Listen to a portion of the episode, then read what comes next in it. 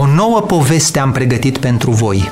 Alex și prietenii săi. Alex este un copil foarte bun la învățătură, dar nici la sport nu-i mai prejos. Are o mulțime de prieteni.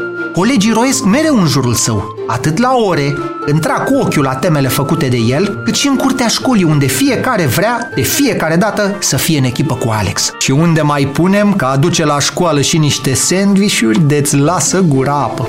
Iar el, fire darnică, împarte tot cu prietenii. Alex era foarte mândru de prietenia pe care i-o arătau colegii. Așa că nu se dădea în lături să le sară în ajutor ori de câte ori se ivea ocazia.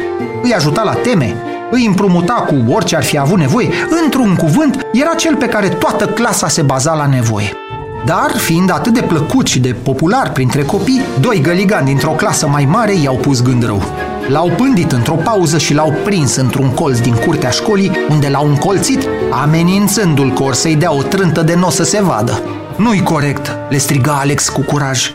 Voi sunteți doar doi, iar eu doar unul.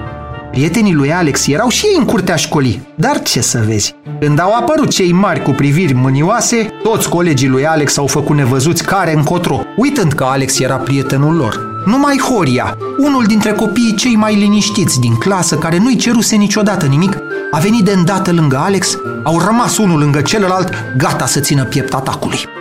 Din fericire, unul dintre profesori, văzând de la fereastră ce se întâmplă, îi strigă pe cei doi golani și conflictul se stinse înainte să înceapă. Întorcându-se în clasă, Alex îi mulțumi lui Horia, iar profesorul, care venise și el alături de băieți să vadă că totul este în regulă, le spuse încântat.